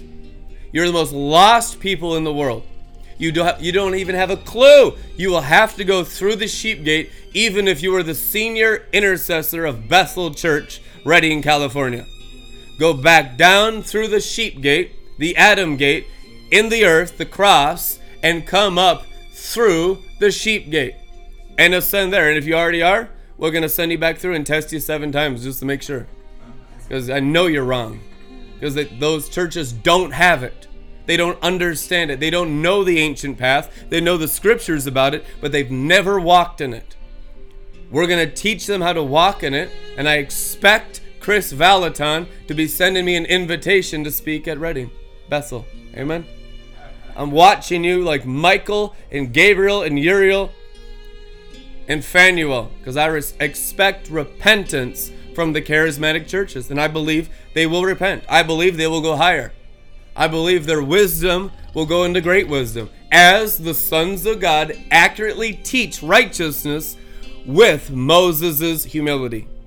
Where we've had it with mixture is because we don't have perfected humility. Above the sun, you get perfected humility. Where the people down there that are just at their charismatic levels on the mountain, they can point and pick out pride very well with specks and planks in their eyes. You know what I mean? They're like, man, this dude has issues. He's he's not perfect. Above the sun, there's no issues. This dude's perfect. And they're gonna start to see perfection and be like, holy crap. This is the ancient path, and it's being taught clearly now in the humility of the Lamb of God as the bride of the Lamb, and the teaching and the understanding will be so crystal clear and sparkling, there won't be contradiction. There won't be resistance. There will be acceptance. And the ones that don't accept it will just go right down into the Dead Sea. Because now they've saw the path of Enoch, they've saw the conquering of death, and they've rejected it.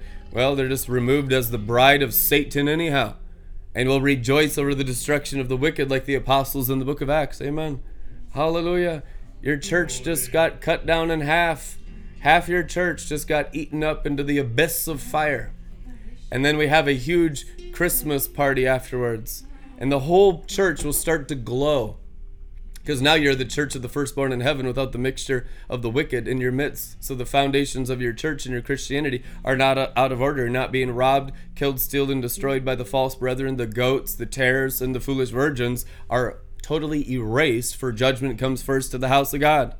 Everyone who invokes the name of Jesus as an act of worship will be severely burned with the heat and the brightness of the sun to be tested to see if they're real in spirit, soul, mind, and flesh. And it's a solar judgment of Jesus Christ. So it's full blown spiritual judgment and natural judgment, both in fire.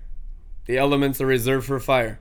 The souls and flesh are reserved for fire. And it will be the greatest thing that ever hit the holy because now it's just great holiness. We've loved holiness. We've loved purity. We've loved God's wisdom, His pure wisdom from above. We've loved all the things of the kingdom of heaven. Now you're going to have like a thousand times more of them at a cellular level where it's easy and light, just automatically operating in you, in your soul and flesh. That's what it means to have the morning star actually for overcomers of the world. Conquer Jezebel, and what does the Bible say? Revelation 2. I will give you the morning star. Looking at the clock right now because I have steak reservations. 7:30. Okay, just a couple more minutes. God is checking your DNA. What's the testing of the Father? Genetics. You can name it and claim it Christian, speak in tongues. Jesus Christ says, Worker of iniquity, your spirit never served me. Go to hell. So, the stuff and the junk and the words of knowledge and the prophecies, healings and miracles, that's not the test. That is not the test of the Father. The test of the Father is solar. The test of the Father is the law of the luminaries of the original design of the first estate of the first families who obeyed God without the Torah. What did they obey? The light of God, the law of God's lights, the Father of lights, in whom everything good and perfect comes down from. They obeyed his lights. They walked in his lights, in spirit, in soul, and in flesh. That's what the law of the new covenant, the law of freedom, is. How much freedom? As much as your soul and flesh want and can obey. And the law of the lights of God the Father, which is his name being written on your foreheads. Those who conquer, I will write my Father's name on their foreheads. What do you think it is? It's the ancient paths, people. It's the path of Enoch. It's Mahalalel. It's Jared. It's Enoch. It's the Son of God. And I'm not talking about in theology, I'm talking about equal in the brightness of the sun and the stars, and even brighter than the sun and the stars, because you will go from glory to glory and have the same outreign physical, physical brightness through your souls and flesh as Jesus Christ. Otherwise, you're not the bride of the Lamb. Otherwise, you're not his equal yoke. My bride, my equal, Song of Solomon, it is written. You must become the exact brightness of all the stars that God named in your souls or your flesh, or you're rejected to not being wearing of marriage garments. You will not be wearing marriage garments.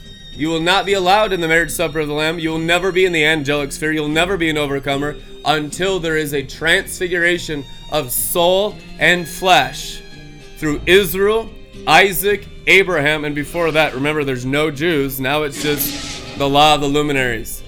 Now it's Shem and Noah, and now it's Methuselah, and now it's Enoch, and now it's Jared. And so you can see how the obedience is stricter, and so you don't need do's and don'ts and rules and regulations down here in yours. Now you're practicing the law of the luminaries with all the holy angels in those realms. You see, it's totally different. Now you're at a level of Job. Now you can understand the book of Job perfectly. And he, all, he lost all the benefits of obedience to the luminaries. That's why the constellations are in there multiple times. And it was handed over to Satan to be tested. What are you going to do if you don't get the benefits of practicing righteousness and the law of the luminaries? Faithful. Satan and his angels didn't believe that he did it because he loved God. They thought he was doing it because of the benefits of ruling the constellations of the heavenlies.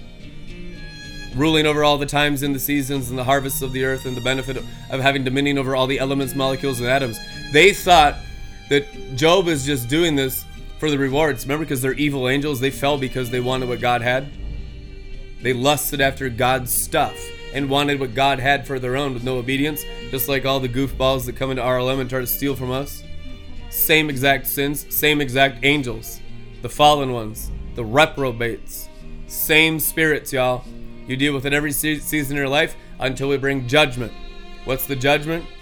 Being faithful like Job and getting back into the luminaries and getting the double portion and getting everything restored sevenfold through 6,000 years and seven weeks of Enoch that have been destroyed because of external sorceries. Now we have external righteousness that redeems the times and restores all things. Acts 3:21 The Lord Jesus Christ remains in the third heaven until we restore all things in the second heaven. so you can't do that in carnal Christianity. That's why they just begin to attack us. Your level of charismatic witchcraft don't go high enough to even begin doing those things to have a new heavens. That's why you have to become true disciples of Enoch to even come up here. You have to believe Enoch is scripture as Bible to even come up here.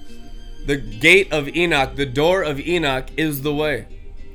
Believing Enoch is scripture, purity, sanctification, embracing your apostles and leaders who have pioneered before you, honoring them and coming under their authority as the head of the body. That is the way of the kingdom of heaven, and it will benefit you significantly. And you'll never want to sin or dishonor or, ki- or kill or commit adultery or slander or be covetous ever again. You'll never even desire any other God besides Jesus Christ.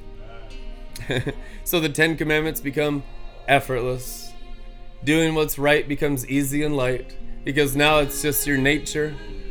Now it's just the essence of your existence. Now it's your very DNA. That's the bride of the Lamb. Having the same exact soul and flesh as Jesus Christ, the bride of the Lamb. What does the Bible say? My sister, my bride, my equal. Song of Solomon, it is written. That is not just spirit, Gnostic heretics. That's soul and flesh too, which means we're going to get all the inheritance of Jacob. Guess what happens then? The Bible says when we get the inheritance of Jacob, the irrevocable gifts of Jacob that are in the constellations, in the 12 stars, in the sun, in the moon, when we get that, then Jacob gets engrafted back in Israel, we have a harvest of Je- uh, Jewish believers. True.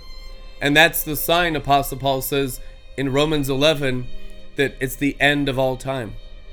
And the exceedingly great glory of those who've been cut off from the tree, now re engrafted in.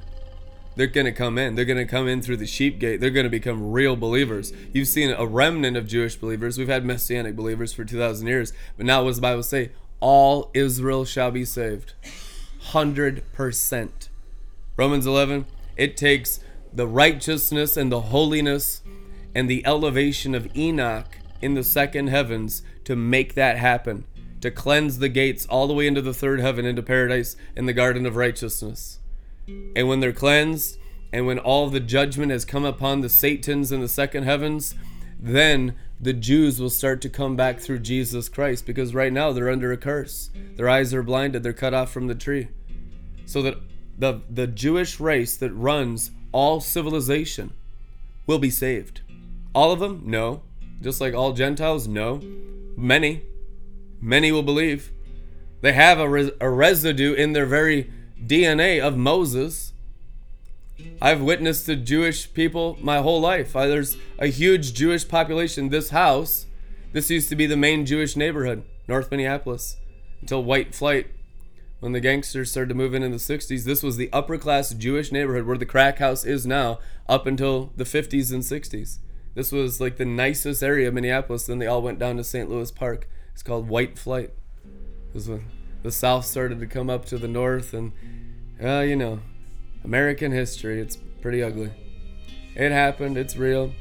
But we're restoring everything, and we're coming back as a glorious melting pot. Amen.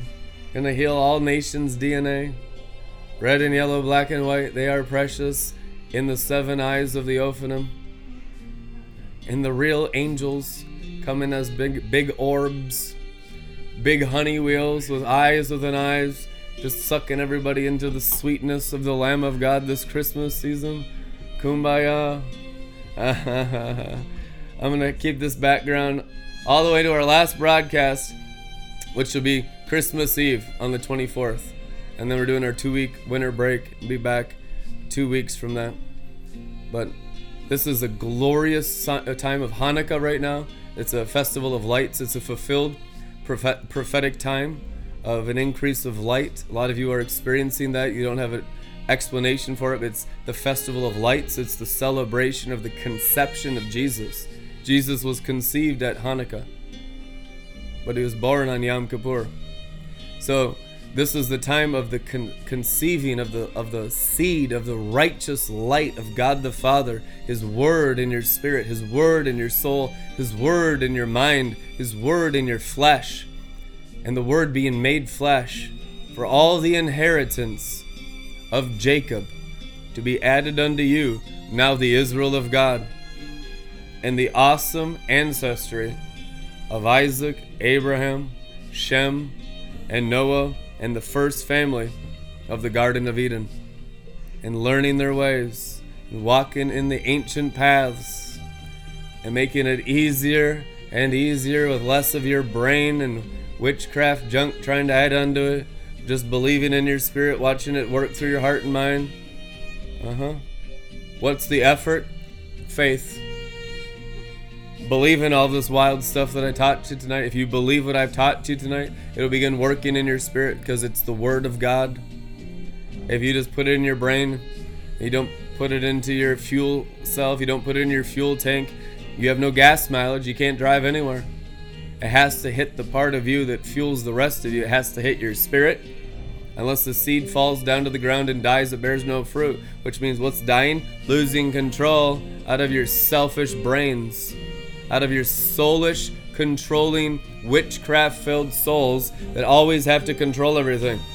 Only faith pleases God, which means this word will only work in you if you lose control in your souls and in your brains and give it to the unknown, invisible part of you, your spirit. Then it'll begin working, then it gets brighter in that temple.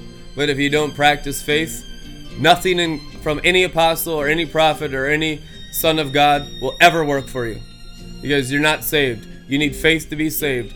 So believe the word, let it die by passing through your, your mind and your senses, your ears and your eyes.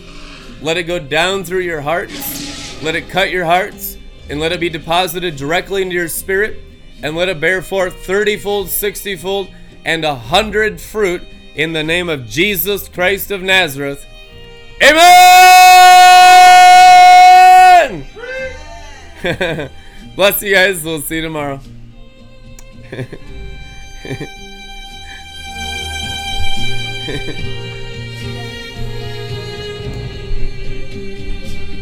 Support this ministry. Pioneer with us. Ask your holy angels. Kick the demons out of you and ask the holy angels what you are to support Red Letter Ministries with financially. The natural realm, the soul realm, the flesh realm is ruled by money. If you don't give your money to God, God will never be your Lord or King in the natural realm. Financial support is choosing the kingdom of heaven and its righteousness to be your government, to be your Lord, to be your king in the natural realm. It requires natural financial obedience 100% of the time. Amen.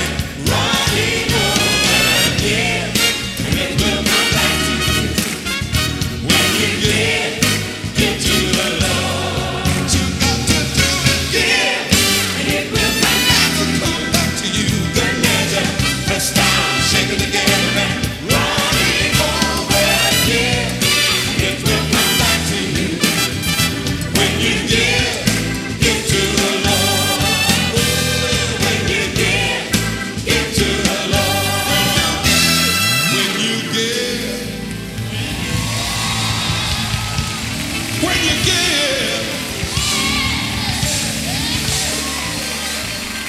you give.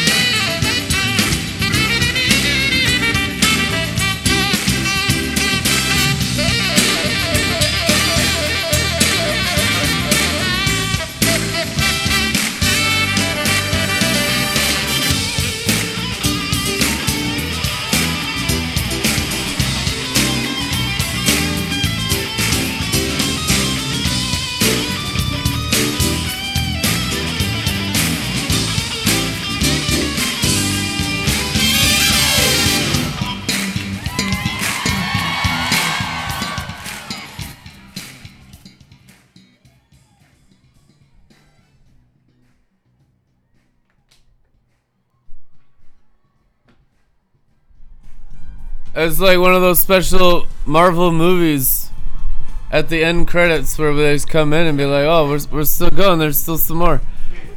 I want you guys to hear this. We got a Christmas letter from Anna Rountree today.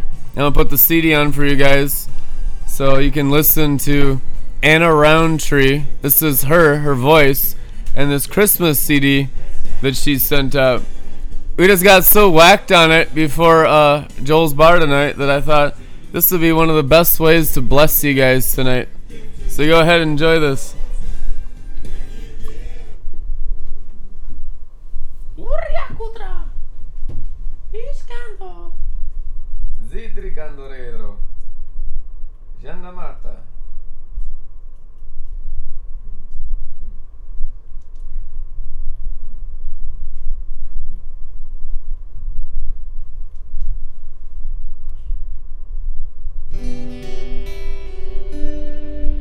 Chapter 11 The Father's Lap. Beautiful children, God the Father said, now rest.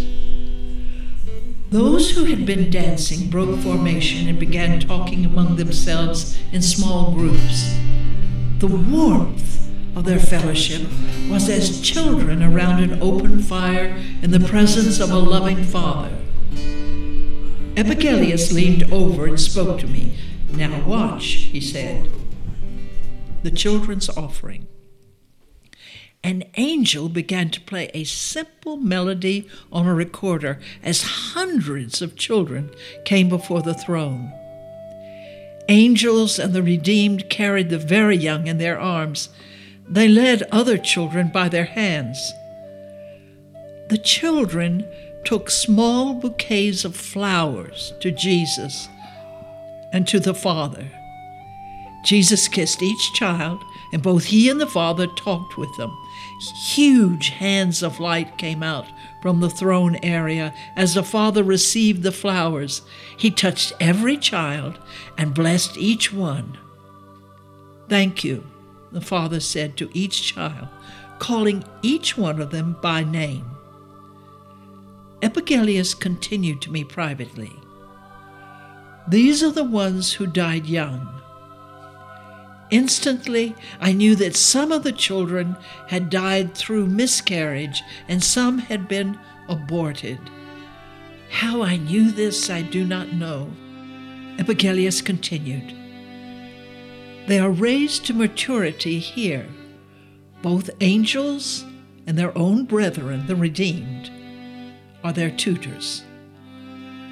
I looked from the children to search Epigelius's face. He saw my perplexity.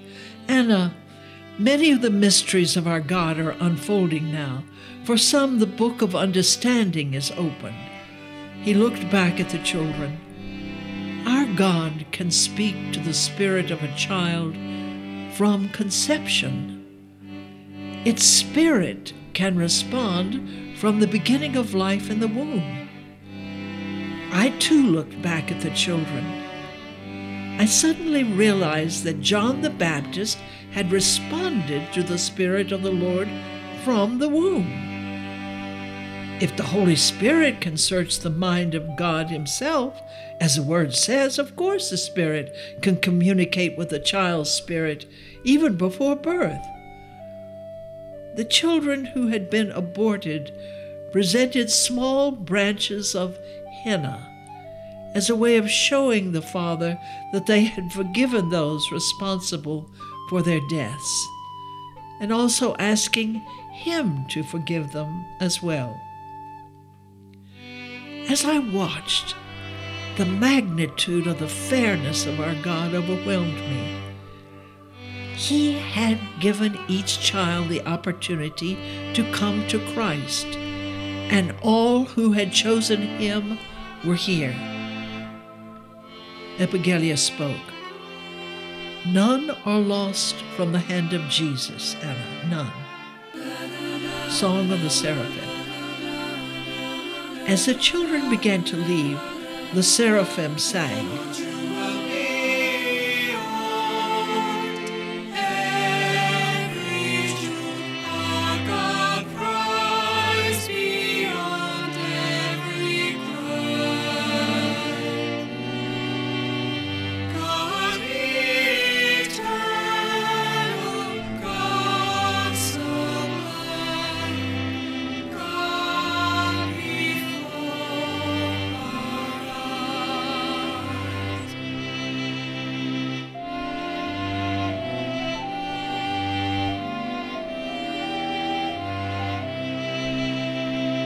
Looking at the intense light of the Father, my eyes had become more accustomed to the brilliance, I suppose, for as the children began to clear the throne area, I could see more of the throne itself.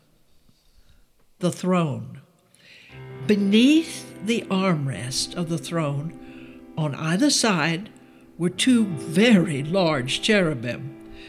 They were looking out at me through the blazing light each cherub seems to be a composite of the four creatures represented in the living creatures.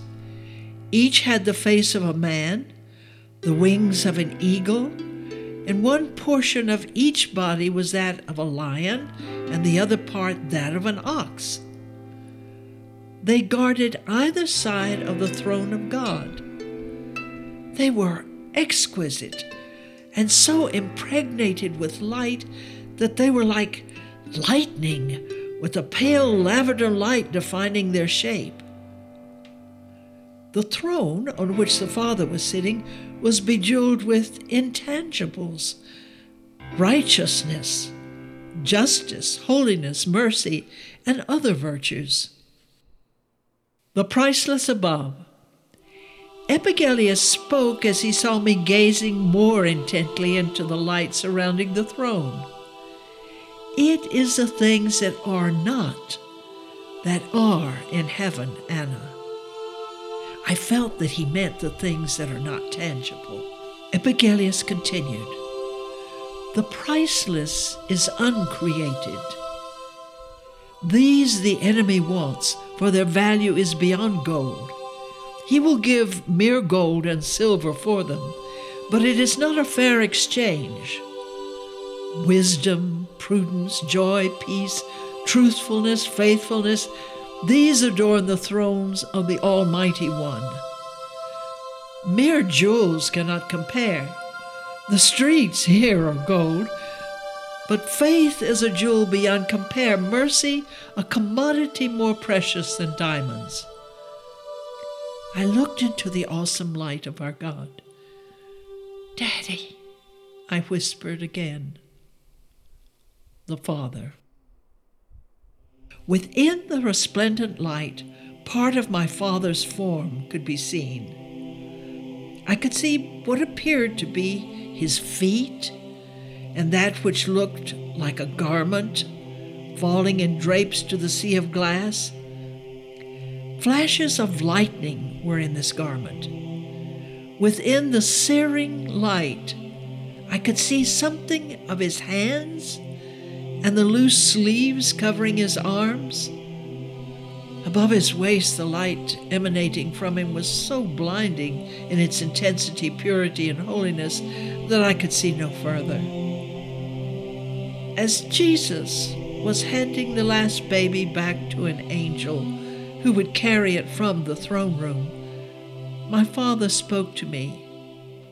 Anna, my child, he said. Jesus turned to smile at me. Epigelius gestured for me to move forward, closer to the throne. Standing before the Father, I did so, rubber legged, moving nearer to that all consuming light. After I got to the area where the children had been, I dropped to my knees and bowed my face to the sea of glass. Jesus stepped over to me and helped me to rise, strengthening me as he did so. My sister is here to see you, Father.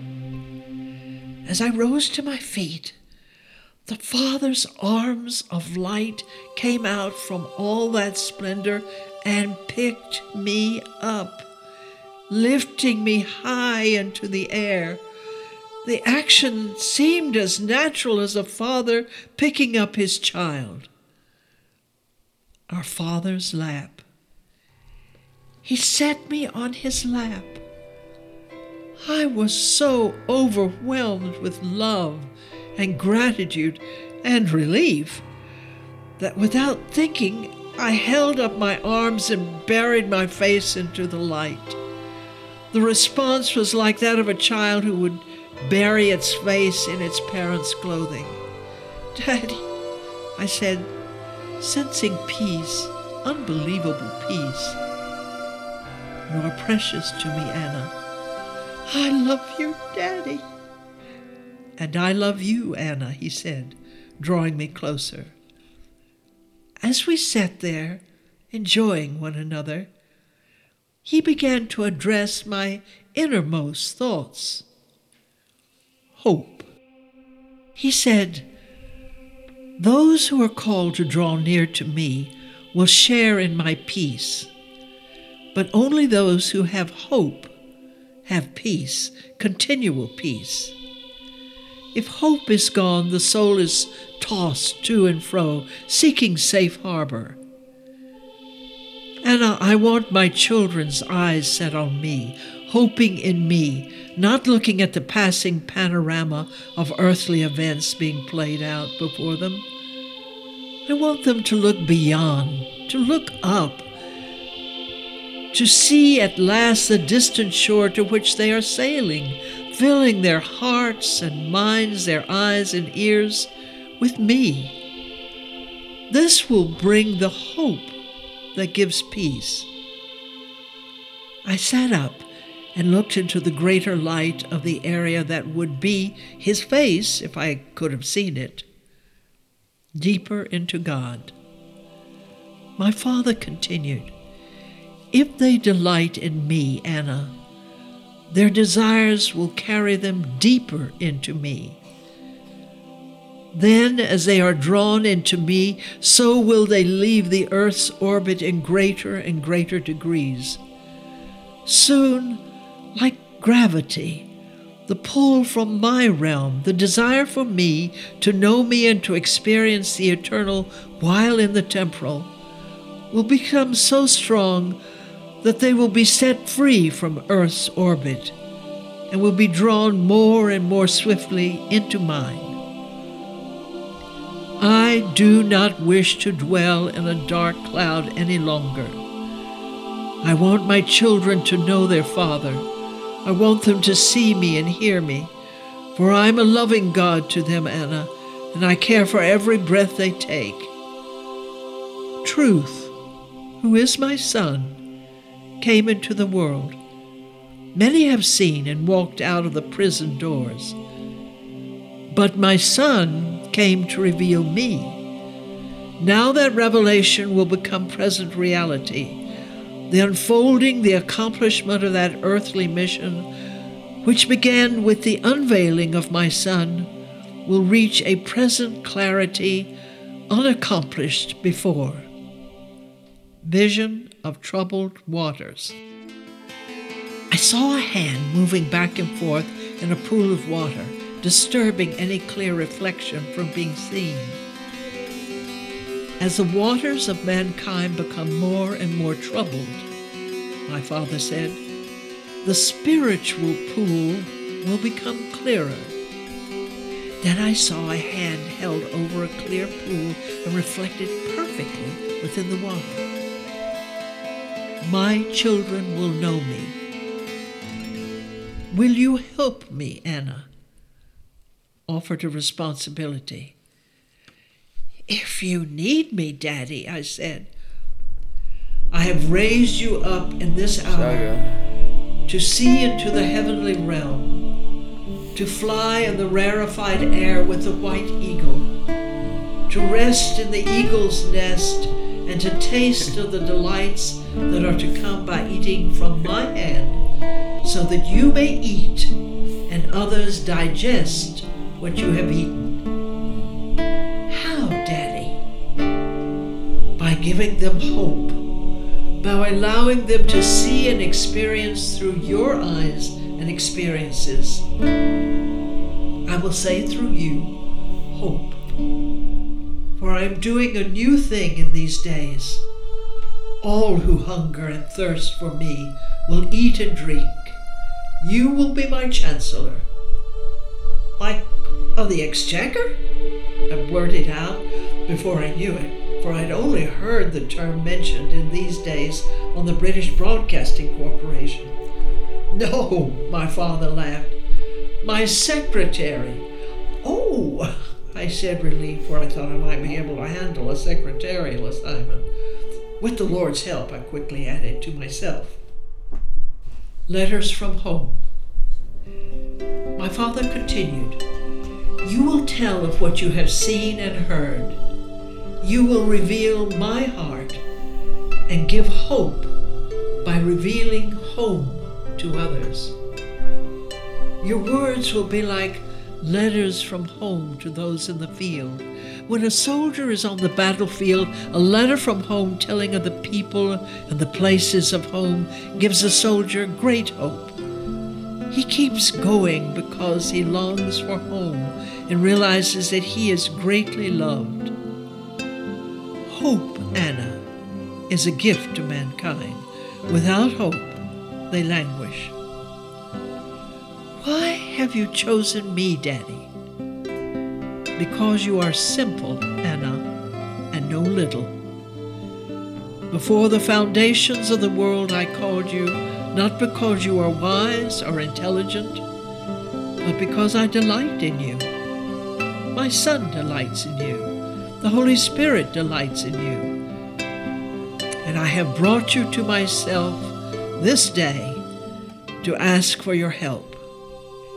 Yes, of course I will help you, I said. But, Daddy, please help me to refrain from sinning against you. I want to represent you truly. Please keep me pure so that I might not defile this gift or the trust that you have placed in me. Only in Him. I continued listening to my Father speak to me. In Him, Anna, in my Son, I trust only in Him. It is His life, His ministry, and the work of the Holy Spirit through you. My dear child, you are completely untrustworthy. As the life of my Son increases within you, it appears that you are more trustworthy, but actually it is only Him. It always will remain only Him. He paused briefly before continuing. Now, Anna, you must give yourself time to be with me. Chancellors must grow in their duties and anointing and authority. My child, my heart is turned toward the children. Show them my heart that they may turn toward me. He picked me up from his lap and placed me before him on the sea of glass, as he said, Now stand before me. The awesome convocation within the throne room, something tremendous seemed to be happening. From all directions, there was a great gathering of angels converging upon the throne area. Some that were flying had wings, some did not. There seemed to be myriads and myriads of angels aloft within the throne room, and those within the radiance joined them. a ripple of sound began near the throne and moved out through the angelic ranks. As the tone increased, singing began until it reached a crescendo at the outer edges of the heavenly host who was in flight. It was as though whatever originated near the throne passed through the others, allowing the singing to swell and be released outward. The sound was exhilarating. Praise you beyond